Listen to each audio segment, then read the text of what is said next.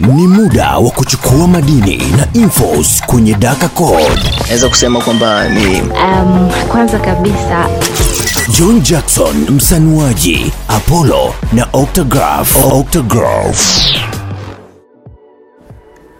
Yeah, yeah, yeah, yeah. Crazy Friday. finally wiki imeisha Hey, bana, siku zinakimbia. yeah man Noma sana. noma sana E, lakini tunamshukuru Mungu kwa sababu uhai tunao na tunaendelea kuwadakisha watu kodi. Basi Yeah. ni jambo la kumshukuru Mungu. okay. Tuanze kwenye entertainment review right now. okay. Entertainment Review. Um, entertainment industry kwa siku ya leo imekuwa na stori moja tu kubwa. kuhusiana na It's all about ye au Kanye West na interview yake ambayo amefanya kwenye Drink Champ. okay. Uh, inatajwa kuwa ni miongoni mwa the best interview ever kwa mwaka elfu mbili na ishirini na moja umeendelewa vizuri uh, kwanza imeweza kuvunja records kwenye mtandao wa youtube mm-hmm. ndo interview pekee ya drink champ ambao ameifanya mwaka huu 2021 mm-hmm. ambayo imeweza kufikisha idadi ya views milioni moja within 10 hours serious for sure yani ndani ya saa ndani ya saa kumi jamaa kashapiga kasha views milioni moja kwenye mtandao wa youtube, uh, YouTube. hii ni interview ambayo ipo kwenye youtube channel ya revolt eh? okay. so um, nimeenda kuangalia sasa hivi nimekuta sasa hivi inakaribia kama milioni moja na laki tano fulani hivi okay. na sababu ya kuifanya ikawa ni kubwa ni ni kwa sababu ya exclusivity aliyokuwa nayo kanye west unajua kanye west kwa mwaka huu 2021 kuna vitu vingi sana vili happen vingi vinavyomuhusu yeye kanye kama kanye halafu hakuna sehemu yoyote aliyo kuzungumzia umeendelewa eh? vitu vingi alikuwa anazungumziwa eh, anatupiwa lawama kufanya nini na nini lakini end of the day bifu yake na, na, na, na, na drake kama unajua kanye hakuwahi kuizungumza hii bifu eh? so for the first time kanye ameizungumzia kwenye drink champ. Yako mengi sana ambayo ameyazungumza kanye lakini haya ni machache tu ambayo mi binafsi nimeona ni muhimu sana kuwapa washikaji zetu ambao wanatusikiliza au sio? Kwanza amezungumzia kuhusiana na ishu yake na, na Drizzy drake. Mm-hmm. akazungumza na kusema kwamba uh, bifu yake na drake ni kwamba drake kuna vitu vingine alikuwa anavilikisha unaelewa? Yani kuna baadhi ya vitu vingine ambavyo ni vya kanye ambavyo kwake vilikuwa ni vya, vya privacy lakini Drizzy alikuwa anazichukua na kuzilikisha. Kwa mfano kama baadhi ya nyimbo. Umeelewa eh? alikuwa akichukua anazilikisha kwenye kwenye social media. Oh. kitu ambacho jamaa anasema hivi alienda kama na, alienda kinyume yani na makubaliano au uh, kile ambacho kanya alikuwa nataka kukifanya alafu kukiona jamaa kashafanya nini kashakitoa kuchukua hatua za kisheria. Hakuamua kuchukua hatua za kisheria. So akaamua kuchio. Oh, so amesema kama ikitokea bato kati yake na drizi kwenye ile versus bato ile mm-hmm. anakwambia basi drizi inabidi asije peke yake yani. Kwa nini? Anakwambia hivi drizi inabidi akusanye producers wa hatari anaowakubali yeye watu fulani wa maana anaojua yeye. Watu ambao wanamfanya anaingia kwenye trend kwenye radio stations. Alafu yeye atakuwa peke yake tu na atamshinda. Loa sana yani loa sana. so ishu nyingine ilikuwa ni kuhusiana na ishu yake na big shon nakumbuka jana kama juskati hivi tulizungumzia kwenye daka code kuhusiana na kwamba kanye west kuhusiana na big Sean kujitoa kwenye record label ya ya good music ya yeah. kanye west. Na kwamba sasa hivi anaanzisha lebo yake mpya inaitwa fff sasa kanye akaulizwa bana anazungumziaje kuhusiana na ishu ya big Sean kujitoa kwenye record label yake? Umeelewa? Kwanza akaambiwa achague kati ya big Sean au pusha t. Ni msanii gani ambaye anamkubali zaidi kwake? Anakwambia kwanza kabisa akifa siku akifa kwanza akatoka akaenda kuchukua kama msalaba fulani hivi. Umenelewa mm-hmm. siku nikiwa nimedanja umenelewa vizuri? Basi huyu mwamba huyu huyu mwamba huyu big ni moja kati ya watu wanaweza kawa wame, wamechangia kwa kiasi kikubwa sana kwa sababu kwa sababu kwanza kabisa kanye anasema mi nimemtoa mbali sana yule dogo Ah, unaelewa? mi nimemsoa- nimemtoa mbali sana yule dogo. Alafu end of the day kaja kufanya vitu kaja, kaja kunisaliti. Yaani kanye kamwita big Sean ni msaliti.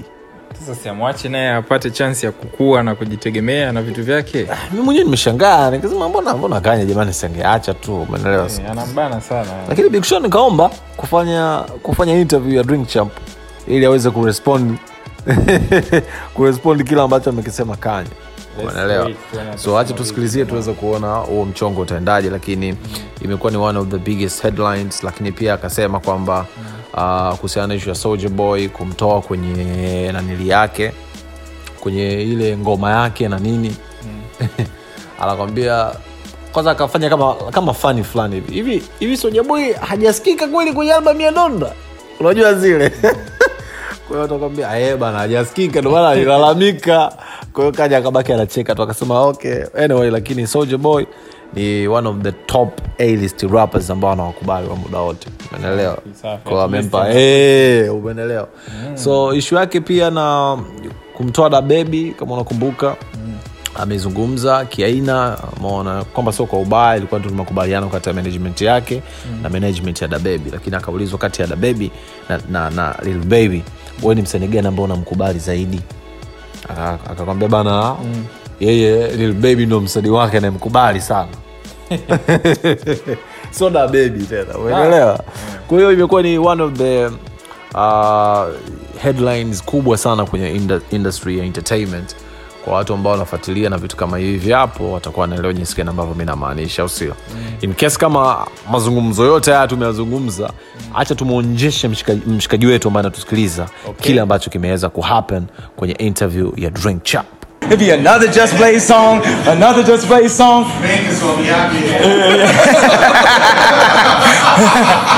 right. Um, no, I like I like the originators, man. Okay. I, I don't mind like, you know, the copycats too. And by the way, you just gotta say it like it is. You know what I'm saying? I say if somebody copy me, I'm like, you copy me. You know what I'm saying? I tell Trav like, yo, you copy me, boy. You know, and it's like, but I. But I love I love you, but just know what it is. You know what I'm saying? We ain't gotta be no, but hey man, it's our community, man. We can like we just be I, this so it is what it is au sio bana? Yeah. hii headlines kubwa kwa leo kwenye entertainment. Headline za kibabe katika kuweza kufunga wiki. For sure mwanangu. Lakini pia ambacho nili- nime- nimependa kitu kingine ni story ya, ya nimeona kuna story fulani ambayo ina trend sana right now.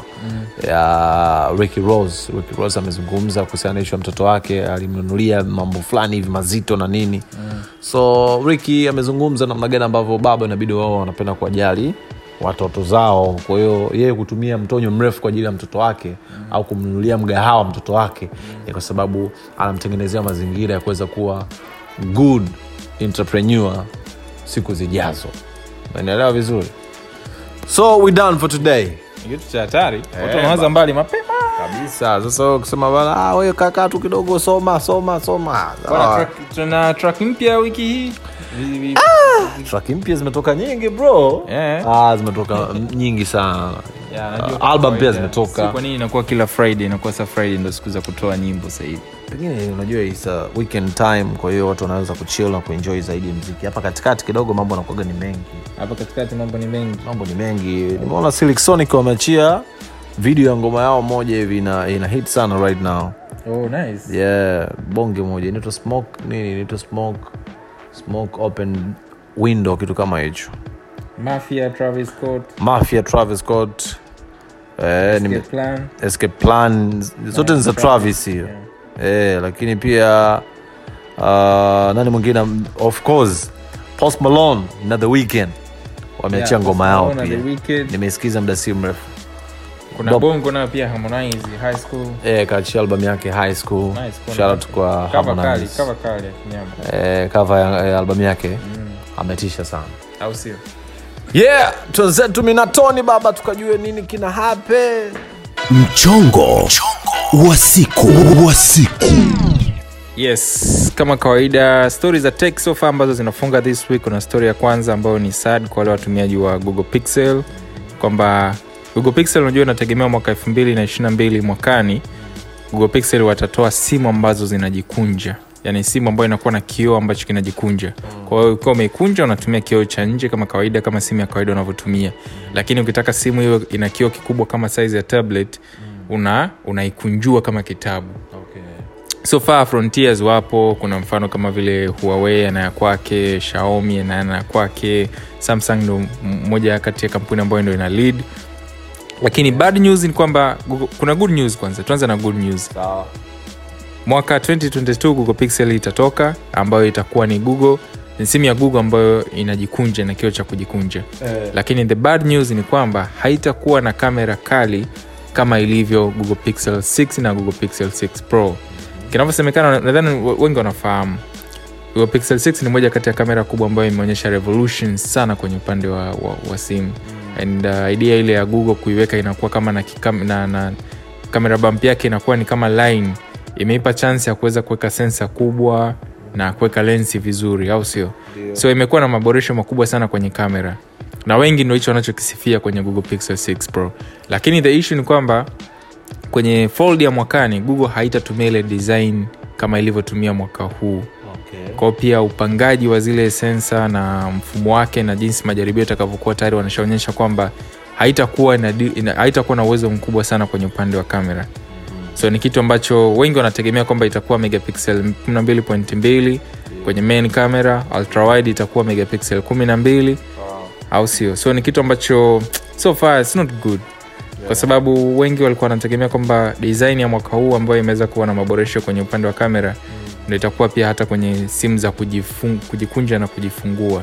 Hizi foldable phones na unajua kikawaida foldable phone ni very expensive yeah. kwao ukimuuzia mtu alafu hujaweka kamera ambayo ni the best yeah. inakuwa kama vile haujaweza kumtendea haki kabisa kabisa so but i hope labda let's wait tuone mabadiliko yatakuwa vipi Yeah. kuna another story ambayo pia imetrend kwamba iphone 14 kwa iphone ambayo inatoka mwakani itakuwa na chip ambayo itakuwa katika mfumo wa process za 4 nanometers so it means kwamba itakuwa ina chip ndogo kuliko chip ya iphone 13 na iphone 12 lakini pia itakuwa ni chip ambayo ina powerful ni powerful sana kwenye upande wa performance. Itakuwa inatumia kiasi kidogo cha umeme. Itakuwa pia ni chip ambayo ina size ya simple tu kufit kwa itakuwa pia kwa sababu inatumia kiasi kidogo cha umeme pia itakuwa ina save battery. Kwa hiyo wengi wanategemea kwamba itatoka. Lakini pia frontiers wa chip za simu. Unajua watu wengi wanaweza wakajiuliza kwamba kwa nini chip za simu zinakimbia kutoka nanomita 12 nanomita 7 nanomita 5 ni kwa sababu jinsi chip inavyokuwa ndogo inamaanisha zile transistor- transistors zimepunguzwa ukubwa kwao zimekuwa na saizi ndogo zaidi oh. na zinaweza kufiti nyingi zaidi na zinakuwa karibu kati ya moja na nyingine kwa sababu zimezidi kubananishwa okay. kwa hiyo ile teknolojia inapelekea kwamba electron au data inapokuwa inapita kwenye ile processor inapita kwa spidi kwa spidi na kwa distance fupi sana kwa sababu kutoka uh, transistor moja kwenda nyingine ni karibu. Kwa hiyo ndo maana kampuni nyingi sana za tech zinatoka. Yaani ukiangalia kwa mfano kama tekno simu kali ya tekno inatumia chip ambayo inatumia nanometa saba. Simu kali ya android nanometa tano. Kama hizi snapdragon triple, uh, snapdragon hizi 880 na 895 na 896 na 898 ambayo pia inategemea kutoka mwakani.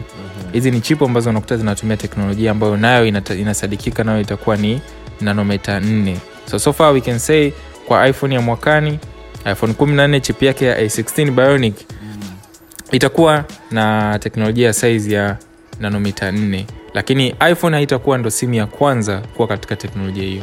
Okay. shaomi na motorola ni moja kati ya kampuni ambazo tayari kuna tetesi zilivuja jana zinasema kwamba nazo zinakimbia kutoa simu za kwanza ambazo zitatumia snapdragon 895 au 898 ambazo ni chip mbili zinazotegemewa zitakuwa katika teknolojia ya 4 nanometers. Okay. kwa hiyo either xiaomi motorola wakiwai watakuwa wamemwai apple au sio? But things are changing. Let's wait tuone kwamba mambo yatakuwa vipi. Sure. another final story pia naona twitter sahivi hivi imeanza kuruhusu kwamba mtu yeyote anaweza akasikiliza kwenye twitter space. As long as ukiwa na link ukishare hata kwenye ile website akienda kwenye website akapest Yeah. anaweza akasikiliza mjadala. Kabisa. Ni moja kati ya idea nzuri kwa sababu ita, itaweka itakaribisha watu ambao hata sio watumiaji wa twitter kuweza kusikiliza mjadala wa twitter. Kabisa. So ni kama mbinu pia kuzidi kukaribisha watu kuizoea twitter kwa sababu iko siku unaweza ukakuta mjadala ni mzuri ukanogewa mm-hmm. and then kesho ukaenda ukaona moja ni sign up tu. Ndio. Lakini pia ni bifu kwake yeye kuweza kuwin battle na clubhouse. Eh, sababu clubhouse haina hiyo kitu. Haina eh? haina hiyo kitu. You see that so ni kitu ambacho ni, ni strategy au sio? Yeah kama kawaida I hope this ka weekend kutakuwa kuna vistori lakini on, on, on monday yeah. tuta make sure kwamba tuna tunazimwaga kodi. Kabisa. Bana appreciate wale wote ambao wanasikiliza podcast hii edha kwenye google podcast kwenye Yeah. apple podcast ndio. kwenye diza tunin uh, platform zote ambazo zina spotify pia platform zote ambazo unaweza ukasikiliza podcast we make sure kwamba tuna push kwa hiyo make sure kama una follow au una subscribe mm-hmm. the channel ili kumake sure kwamba ikitoka mpya uh, nawe pia unakuwa kwanza kuweza kudaka zile kodi. Kabisa kabisa. Au sio? Yeah. Bana kawiki tunakafungaje?